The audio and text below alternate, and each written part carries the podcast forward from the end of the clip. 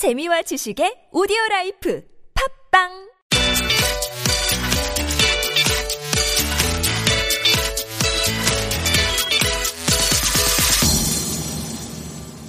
나는 프로그래머다. 와, 반갑습니다. 야, 반갑습니다. 오늘은 그 추석입니다. 추석날, 추석 이튿날이죠. machine learning 특집을 위해서 이제 머나먼 그 만리타향에서 이제 machine learning 전문가 한 분이 오셨습니다. 어, 저는 데니스고요. 한번 소개를 좀 부탁드립니다. 네, 안녕하세요. 현재 Google Research and Machine Intelligence의 소프트웨어 엔지니어로 있는 김승연이라고 합니다. 어, 그러면 machine learning 전문가라고 평할 수 있겠네요. 어, 뭐, 그렇죠. 그 작년에 구글에 조인했고요. 그 전에는 그 아틀란타에 있는 조자텍에서 박사과정을 머신러닝으로 하고 이쪽에 조인을 하게 됐습니다. 아, 그렇구나. 그러면은 이제 이제 학부에서 어떤 일을 어떤 공부를 하셨나요? 네, 학부는 서울대학교에서 그냥 컴퓨터 공학이라고 하죠. 그쪽을 하고 그쪽부터 약간 machine learning이랑 이제 언어학, 그러니까 자연 언어 처리 쪽에 관심이 있어서요. 학부 때 그런 연구실에서 그런 해당하는 스터디 그룹 같은 걸 하다가 아, 이거 재밌을 것 같다고 생각이 돼서 이제 조지아텍으로 와서 석사 박사를 이제 machine learning으로 하고 이렇게 오게 됐습니다. 어, 그러면 이제 machine learning이라는 게 시대의 흐름을 타기 시작한 지가 얼마 안 됐잖아요, 사실. 그럼 석박사를 했다 하면은 최소한 5년 이상 공부를 그쪽을 파고들었다는 얘기잖아요. 아, 네, 그렇죠. 전체적으로는 6년 동안 네, 고생을 하면서 했죠. 뭐 박사 과정이 원래 좀 그렇잖아요. 네. 예, 예. 6년을 공부하셨다고 하면은 그 얘기는 6년 전 machine learning이 대세가 될 것을 알고 오셨다는 건데요.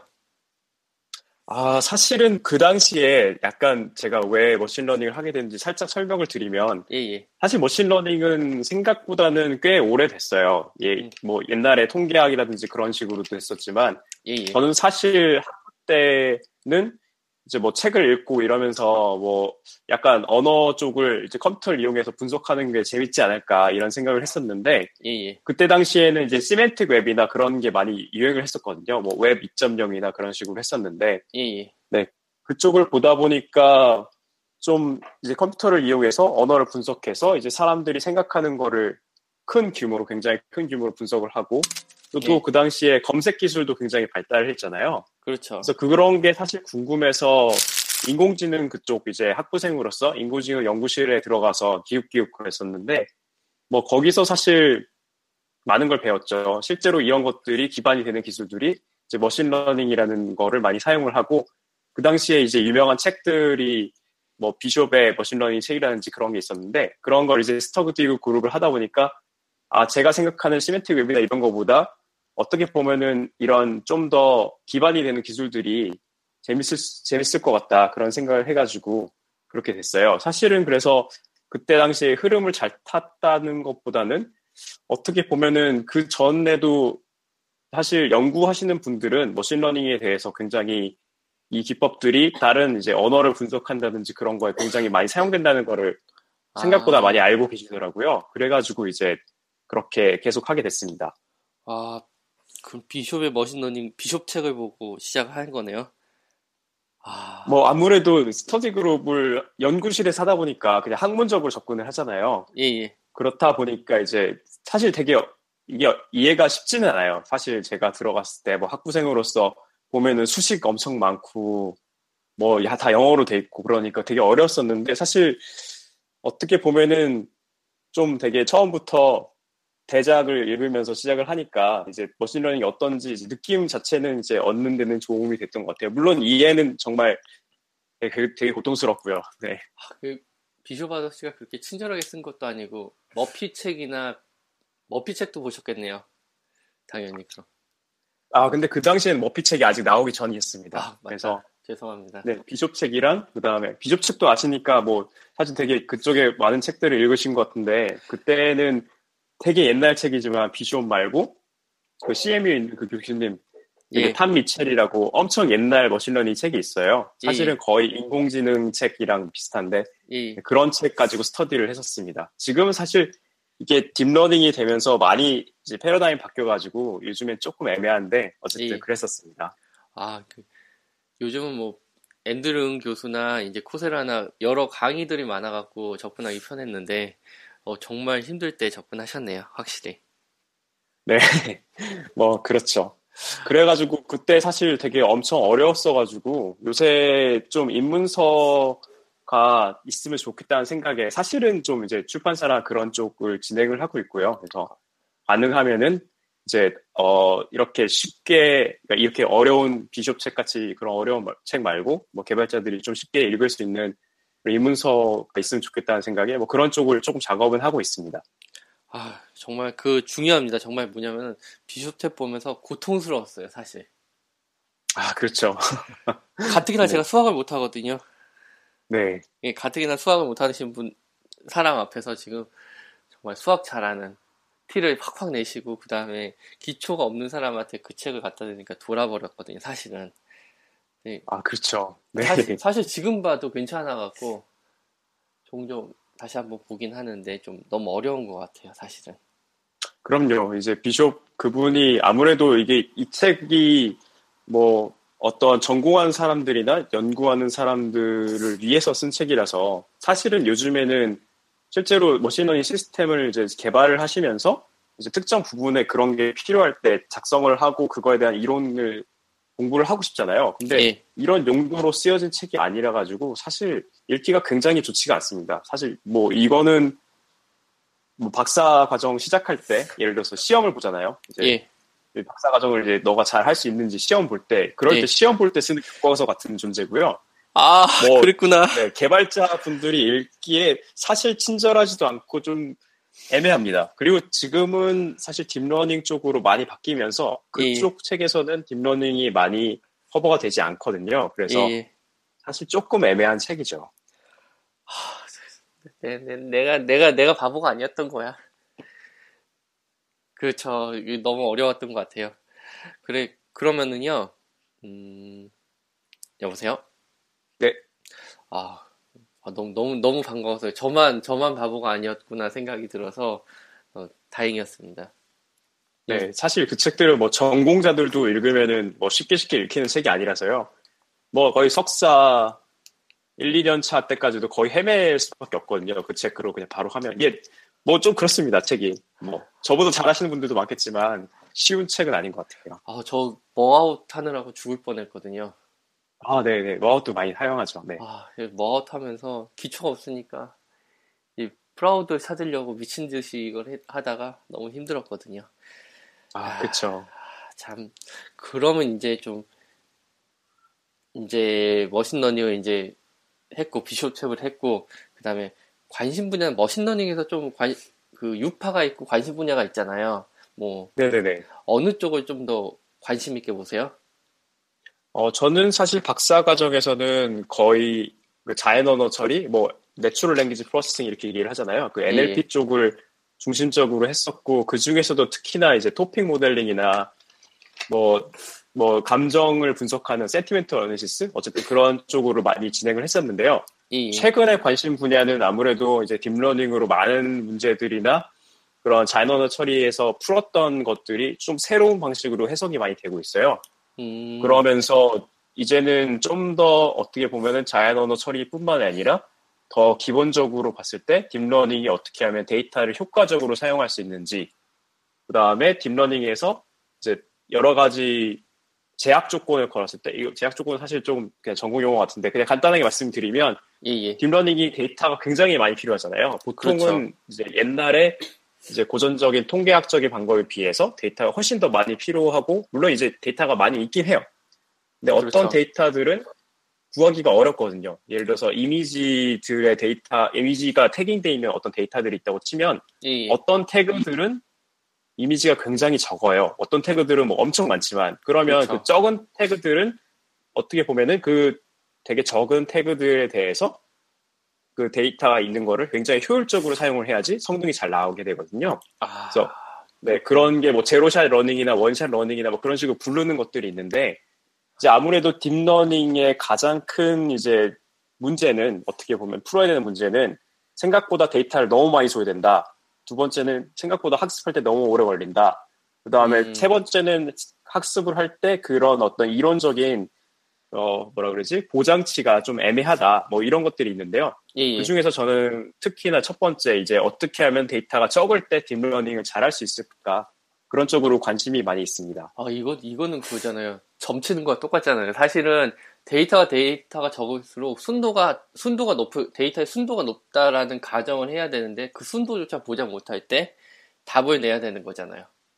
네, 사실 그렇죠. 그래서 뭐 deep learning의 방법들이 많지만 뭐 다른 데이터가 많다고 치면 이제 다른 데이터에서 어떤 정보를 얻어서 뭐 예를 들어서 뭐 텍스트에서 정보를 얻은 다음에 이미지에 그걸 적용을 한다든지 뭐 그런 식으로 여러 가지 기법들이 있는데요. 예, 예. 뭐 사실 뭐 이거에 관심이 있다고 해도 회사에서 하는 일은 뭐 제가 연구만 하는 사람, 연구만 하는 그런 포지션이 아니기 때문에 뭐 이쪽을 관심이 있다고 해서 많이 진행을 못 하고 있고요. 뭐 일단은 지금 하고 있는 일에서 이런 쪽에 더 집중을 해보려고는 하고 있습니다.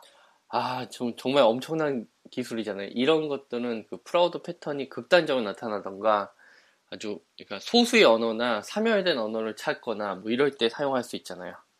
아 그럼요. 또 fraud 패턴 이제 아까 잠깐 말씀을 나눴을 때 그런 시스템 개발한다고 했었을 때 예를 들어서 어떤 사람은 뭐 여행을 굉장히 다- 자주 다닌다든지 해가지고 여행을 다닐 때마다 뭐 어떤 특정 레스토랑을 가든지 아니면은 뭐 어디서는 식사를 하고 어디서는 호텔을 하고 이랬었는데 어떤 사람은 여행을 자주 안 갔었는데 그럼 과연 자주 안 가는 게 그냥 말 그대로 그냥 어떤 프로든가 음. 그거 패턴 자체가 되게 애매할 수 있잖아요. 어떤 사람은 많이 다니고 어떤 사람은 적게 다니고 하니까. 예를 들어서 여행을 갔을 음. 때뭐 갑자기 뭐 현금을 인출을 갑자기 많이 한다든지 아니면 되게 소액 결제를 한 번에 많이 한다든지 그거 자체는 좀 이상한 거잖아요. 그렇죠. 이상하죠. 그렇죠. 갑, 갑자기 네. 빅맥만 먹으면서 그 해외여행 다녔던 분이 갑자기 5성급 호텔에서 긁었다. 네. 그 자체도 정, 정신줄을 놓은 건데 이게 fraud인지 아닌지 판단을 해야 되는 게 deep learning의 미션 중에 하나잖아요. 네, 그럼요, 그럼요. 그런 경우에 이제 다른 사용자들의 데이터를 보고 이제 이거에 대해서 힌트를 좀 얻는다든지 아니면 음. 사용자 그룹에 따라서 어떻게 달라지는 것을 이제 정확하게 파악을 해서 이 사람이 신용카드를 지금 막 만들었어요. 음, 어제 만들었어. 음, 근데 갑자기 fraud가 생길 수도 있는 거잖아요. 그렇죠? 그렇죠. 저 같은 경우에는 미국에서 있었는데 미국에 온 지 한 달 만에 도용당했었거든요. 그때는 아. 체크카드였는데 아, 심지어 체크카드 한 달밖에 안 돼서 그 번호도 뭐 어디 유출된 것도 없을 텐데 그냥 어떻게 됐어요. 음, 그러면은 그 사용자에 대한 데이터가 너무 없는 건데 어떻게 하면 잘할 수 있을까? 뭐 아. 이런 문제들이 사실 말씀드린 그런 방향이랑 비슷하다고 볼 수 있겠습니다. 아, 그렇군요. 요, 사실은 2010년에서 12년 사이에 Gap이나 American Apparel 그 POS기가 해킹을 당해갖고요. 카드가 복제가 아. 대량으로 당했어요. 아 그렇군요. 네, 그러니까 그 미국 서부 지역에서 대량을 당했기 때문에 막 그런 패턴에 걸리셨을 거야 아마. 아 그렇군요. 예. 아 이제라도 이유를 좀 알아서 좋네요. 이 작년하고 올해 초는 호텔 계열에서 많이 당했거든요. 아 네네. 예, 그런 그런 거 그런 그런 패턴들이 있어서 fraud checking 할 때 그런 대량적인 패턴들이 나타날 때에 결제 위치나 이런 것도 찾고 있고 뭐 다양한 방법이 있습니다. 일단 네. 그건 그거고 더 흥미로운 주제들이 많이 있는데요. 이제 TensorFlow Korea에서 오픈 채팅 그룹에서 한 사람이 질문했어요.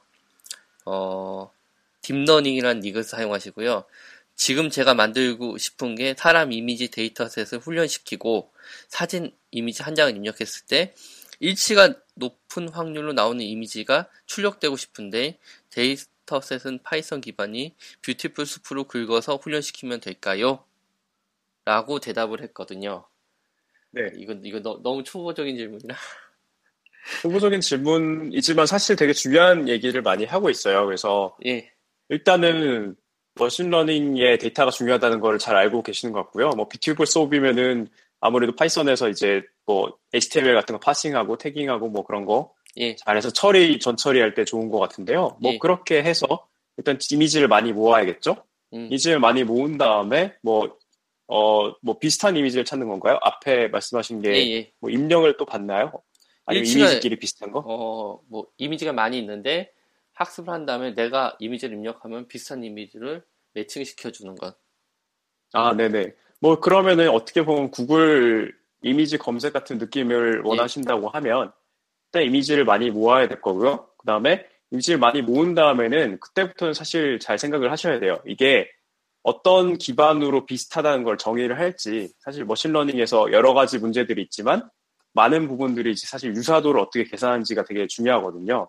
그래서 이미지를 만약 비교를 할 때 안에 어떤 사물들이 있는 거를 비교를 할지 예를 들어서 뭐 동물들이 얘도 말이 있고 얘도 말이 있다 이런 걸 할지 아니면 두 번째 이미지가 비슷하다고 할 때 색깔이 비슷한 걸 할지 뭐 색깔의 패턴을 그럼 파악을 해야겠죠 예. 그런 걸 생각을 할지 그 다음 여러 가지가 있지만 사실 뭐 TensorFlow를 그냥 하신다고 치면 기본적인 거는 예. 뭐 사실 갑자기 이렇게 깊이 들어갈지 몰랐지만 예, 예. 네 convolutional neural net이라든지 그런 거를 돌리게 되면 이제 이미지에서 각각의 그런 어떤 이미지가 크게 있을 때 각각의 지역적인 어떤 feature들을 뽑아요. 그래서 예를 들어서 이미지 뭐 상단에는 무슨 애가 있고 이미지 뭐 상단 우측에는 뭐가 있고 이런 식으로 뽑을 수가 있는데요. 예, 예. 그런 식으로 여러 가지 이미지를 설명하는 어떤 그런 정보들을 뽑은 다음에 그 정보들을 이용해서 어, 그 정보와 다른 이미지의 정보랑 이제 거리가 얼마나 되는지, 얼마나 가까운지 뭔지를 계산을 하면 되는데요. 아, 네, 뭐 그런 거는 그래프 DB가 네. 필요하군요. 네, 뭐 그런 식으로 아, 할수 있죠. 뭐 예. 근데 그래프 보면은 이제 그 엣지의 거리로 볼 수가 있고 아니면은 기본적으로 봤을 때는 모든 이미지에 대해서 그 거리를 그냥 이제 수학적으로 계산을 하면 되겠죠. 음. 네. 아, 잘 설명해 주셨습니다. 제가 접근하는 거, 이 정도 정말 좋습니다. 자, 그럼 네. 또 이제 또 질문할 것들이 많이 있습니다. 그 감정 분석 관련해서 굉장히 열심히 하셨다고 했는데, 그 machine learning, deep learning에서 가, 감정의 분석이라는 부분이 사실 좀 민감한 부분이 있어. 감정 통제나 감정 컨트롤도 될 수 있잖아요. brainwashing. 아, 그럼요. 네. 예, 그런 부분에 대해서 윤리적인 문제는 어떻게 생각하세요? 혹은 아, 윤리적인 문제가 사실 예. 아, 네, 말이 살짝 겹쳤나요? 네, 윤리적인 예. 문제가 사실 어, 굉장히 요새 machine learning이 발달을 해서 이제 machine learning으로 많은 것들을 하게 되면서 예. 굉장히 중요한 이슈로 대두가 되고 있어요. 그래서 예, 예. 말씀하신 그런 어떤 검열 쪽에서의 그런 문제들도 있지만 네, 두 번째는 이제 마찬가지로 이제 그냥 셀프 드라이 아, 그러니까 자동 운전하는 그 차가 있다고 치면 그러니까 혼자서 무인 자동차가 있다고 치면 그 무인 자동차가 과연 이제 운전자를 보호해야 되나 아니면은 행인 4명이랑 운전자랑 둘 중에 한 명이 죽어야 두 그룹 중에 하나가 죽어야 되면 어떻게 할 것인가 뭐 이런 여러 가지 문제들이 있어요. 근데 말씀하신 거가 일단은 첫 번째 이제 그 과연 이제 검열에 의해서 사용을 될 때 이제 그걸 어떻게 대해서 이제 대체를 할 것인가. 이건 사실 말씀하신 문제 자체는 어떻게 보면 되게 간단해요. 음. 그러면은 machine learning이라는 거는 어떻게 보면 기술이니까요. 그렇죠. 기술을 어떻게 보면 사회적인 제도에서 그런 기술을 이용해서 그 사람을 차별할 차별하면 안 된다. 뭐 이런 뭐 표현의 자유라든지 아니면 차별 금지법이라든지 뭐 그런 걸로 이제 대비를 할 수가 있겠죠. 음. 사실 어떻게 보면 machine learning이 조금 바깥쪽에 있는 거예요. 근데 음. 제가 요즘에 느끼는 그런 윤리적인 문제는 이런 게 좀 있어요. 조금 다르지만 재밌으니까 제가 말씀을 드릴게요. 예, 예. 어, 구글 포토에서 구글 예. 포토나 아니면 그런 사진 tagging하는 서비스들 보면은 예. 예. 사람들이 있거나 뭐 동물들이 있을 때 그걸 판별을 하잖아요, 그렇죠? 네, 근데 이제 구글에서 이제 좀 문제가 있었죠. 이제 그렇죠. 어 어떤 특정 그룹의 사람들이나 아니면 특정 사람들을 잘 구별하지 못하는 그런 문제들이 있었어요. 근데 그 이유가 뭐냐면요. 예, 예. 이 machine learning이라는 거는 굉장히 데이터 중심적이에요. 뭐 이따가 혹시 machine learning 자체가 어떤 거 개념이 중요한지 이제 설명을 드리면 좀 더 확 오실 텐데 데이... 네, 잘 들리시나요? 잠깐 예, 예, 예. 이제 네 네 데이터가 이제 중요하다는 얘기는 데이터가 많고 적음에 따라서 성능이 달라진다는 거죠. 그렇죠. 예를 들어서 이제 사람들이 이제 아이폰을 가지고 아니면 핸드폰을 가지고 사진을 막 찍잖아요. 예, 예. 근데 그 사진을 찍은 거를 기반해서 이제 machine learning 시스템을 학습을 하게 되는데, 예, 예. 그러면 이제 machine learning 시스템을 학습하는 사람들은 결국에는 핸드폰을 많이 갖고 있는 사람, 아니면은 뭐 사실 이런 식으로 볼 수 있죠. 그냥 간단하게 보면 백인 뭐 남자, 백인 여자 이런 사람들 사진을 많이 찍고 많이 업로드를 할 거 아니에요, 그렇죠? 그렇죠. 그러니까 예를 들어서 뭐 히스패닉 계열이라든지 아니면은 뭐 이렇게 인도 사람들이라든지 그런 사람들은 아무래도 뭐 핸드폰 그냥 전체적으로 봤을 때, 전 세계적으로 봤을 때 좀 어떻게 보면은 업로드가 적을 거 아니에요. 그렇죠? 그렇죠. 그러면 실제로 machine learning 시스템을 그런 식으로 이제 어떤 지역이나 인종별로 이제 구분을 해보면 그 정확도나 성능이 굉장히 달라요. 그러니까 한마디로 뭐냐면 데이터 빈 구석이 나타나고 그래프상은 패테일 뚱뚱한 끝 부분이 나타난다는 거죠. 오류가 발생할 수 있는 구석이 나타난다 말씀이시죠. 네, 그럼요. 근데 이게 어떤 식으로 생각이 될 수 있냐면요. 어떻게 보면 왜 그런 인종이나 왜 그런 그런 소수 사람들한테 잘 동작하지 않는 시스템을 만들었느냐 이렇게 윤리적인 문제가 될 수 있는 거죠. 어, 어... 말씀드린 그런 구글 포토에서 그런 사건이 있는 것처럼. 예, 그러면은 언론 네. 보도는 굉장히 선정적으로 나갈 수밖에 없거든요. 굉장히 기분 좋게. 네. 근데 사실 기반적으로 봤을 때는 데이터가 없어서 나타난 실수인데. 그렇죠. 아 이게 안타깝죠. 기술 격차가 이래서 저는 사실 빨리 풀어야 되는 문제라 생각하거든요.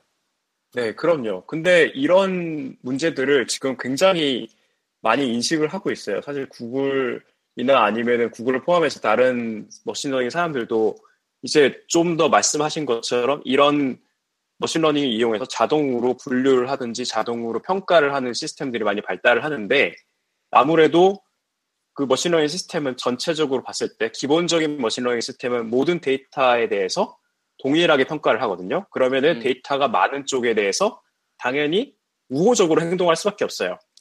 음, 그렇죠? 그렇죠? 네, 그러면은 소수자, 소수 뭐 민족 아니면 소수 인종, 소수인 사람들이 결국에는 데이터가 적기 때문에 어떻게 보면 피해를 보, 고 있는 거죠. 그러니까 예를 들어서 뭐 똑같은 시스템이 있는데 어떤 사람에 대해서 판단을 해서 좋다고 하면은 이런 게 있을 수 있어요. 예를 들어서 흑인 분들이 이제 경제적으로 백인이랑 평균을 딱 냈을 때 더 작을 수도 있잖아요. 뭐 클 수도 있지만 지역에 따라서. 근데 그런 거가 machine learning 시스템이 그거를 알아서 캐치를 해가지고 아 흑인들의 구매력이 이 지역에서 이 정도니까 이렇게 하기 때문에 얘네한테는 이런 거를 추천을 안 해준다. 그런 문제가 생길 수 있는 거죠. 그러면 그게 윤리적인 문제가 될 수 있어요. 그 machine learning 시스템이 어떤 거를 수행하느냐에 따라서 그렇죠? 그렇죠. 그 대목이 뭐냐면 정치적인 프로파간다도 설명할 수, 갈 수도 있고 다양한 이슈를 만들 수 있는데 어 제가 아는 뭐 그 뭐냐면은 카메라로 안면 인식해서 auto focusing을 주는 그런 processing을 만든 친구가 있었어요 회사가 그래서 내 기계에서 딱 되면은 사람 딱 잡고 사진 찍고 그걸 갖고 문을 열어, door를, door를 열어주는 거거든요 근데 그 African 계열에 있는 분들은 아예 인식을 못했어요 음. 그러니까 그 데이터 그렇죠. 데이터를 그 lab에서 동양인 한 명과 전부 다 백인들만 있었던 거예요. 그렇죠. 그래서 인식을 못해서 이제 그걸 이제 출시를 했다고 하더라고요. 또. 네. 네. 그래서 타격이 너무 컸다고 하던데 그런 뭐 정치적인 이슈가 존재를 하고 그러네요. 그러면 네, 이, 이 윤리적인 문제를 제가 얘기 드는 거는 그 마이크로소프트에서 챗봇이 학습을 잘못해갖고 아. 네. 그 문제가 생겼다고 들었는데 좀 제가 잘 몰라갖고 혹은 독자들을 위해서 좀 더 풀어서 설명해 주실 수 있을까요? 네, 사실 제가 그 기사에 대해서 엄청 자세하게 파고든 건 아닌데요. 제가 알고 있는 선에서 말씀을 드리면 그 챗봇은 사실 어떻게 보면 사실 deep learning이나 그런 모든 기술들이 어린아이를 키운다고 생각하시면 조금 비슷해요. 예. 어린아이가 있다고 치면 그 사람은 어떻게 보면 그 어떤 선악의 구분이라든지 그런 게 없는 어떤 존재잖아요. 예. 그래서 얘가 태어났는데 태어나서 이제 걔한테 계속 이제 어떤 말을 시키고 그렇다 보면은 그 말을 얘가 학습을 하고 딴 사람이 대답하는 거 보고 그런 거에 대해서 이제 계속 그거에 이제 집중을 하게 된다는 거죠. 음. 전체적인 그 균형이 잡히는 게 아니고요. 음. 그렇기 때문에 그 챗봇에 대해서도 계속 인종차별적인 말이나 아니면 되게 혐오 발언 같은 거를 계속 쳐, 계속 이제 가르쳤기 때문에 결국에는 걔가 어린애가 그냥 어른들이 욕하는 거 보고 따라하는 것처럼 그렇게 따라하게 된 거죠. 사실 그거를 그렇게 의도적으로 말했다기보다는 음. 네 그런 식으로 됐는데 사실 이게 굉장히 공공장소에서 그렇게 말하는 거는 굉장히 부적절한 거잖아요, 그렇죠? 어 hate speech는 굉장히 부정적인데 이거를 또 뭐냐면은 AI의 구성적인 deep learning의 챗봇의 특성을 알고 이렇게 학습시킨 나쁜 놈들이 존재한다는 거잖아요. 아, 그럼요. 아... 사실 그거에 대해서 굉장히 얘기를 많이 할 수 있는데, 예. 네, 아 너무 이, 쪽으로 길어지고 있는데, 예. 그 최근에 뭐 연구, 그러니까 machine learning 연구 연, 연구 분야가 여러 가지가 있지만 최근에 좀 재밌는 거는 예, 그 어, 한글로 번역 어떻게 할지 모르겠지만 adversarial network라는 게 있는데 예, 예. 그러니까 결국에는 어떤 적의가 있는 네트워크 학습 뭐 이런 거거든요. 그래서 예. 어, 무슨 말이냐면 machine learning을 학습을 할 때 결국에는 어떤 자동차가 지- 지나가는 왔다 갔다 하는 그런 거를 보면은 그 이미지들을 판별을 하고 사람 얼굴이나 아니면 뭐 행위들이나 뭐 나무나 그런 것들을 판별을 하고 그거를 결국에는 그 내부적으로는 어떤 그 뭐 숫자들로 표현을 하잖아요. 그쵸? 그렇죠. 근데 그 숫자들로 표현을 하는 거는 결국 데이터에서 추출을 해서 데이터를 다 들고 있는 게 아니고 데이터에서 특징을 파악한다는 거죠. 그렇죠. 네. 근데 그 자체 숫자에 대해서 그 센서에다가 그 숫자에 대한 어떤 반대적인 되게 적의적인 어떤 데이터를 넣으면은 예를 들어서 사람인데 예, 어떤 사람인데 무슨 디지털 무슨 무슨 옷을 입다고 입고 있다고 생각을 해보세요. 디지털 어떤 패턴인데 굉장히 그 패턴이 센서에서 적용을 돼가지고 그 숫자로 변환을 됐을 때 그게 정확하게 반대로 이제 해석이 되는 어떤 그런 것들 예제를 만들 수가 있거든요.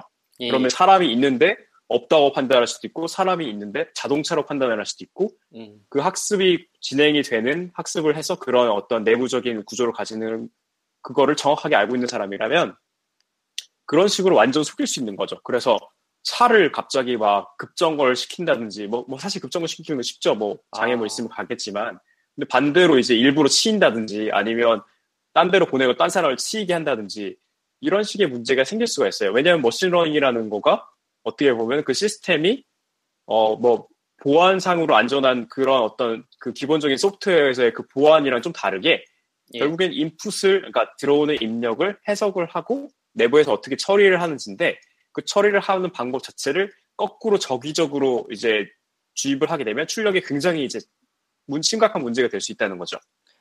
아, 요, 요, 사실은 요 얘기를 하고 싶었습니다. 이, 이게 뭐냐면 제가 요즘 그 연구, 그, 집중적으로 파헤치는 분야 중에 하나거든요. 아, 고의, 고의적 노이즈 패턴을 만드는 것.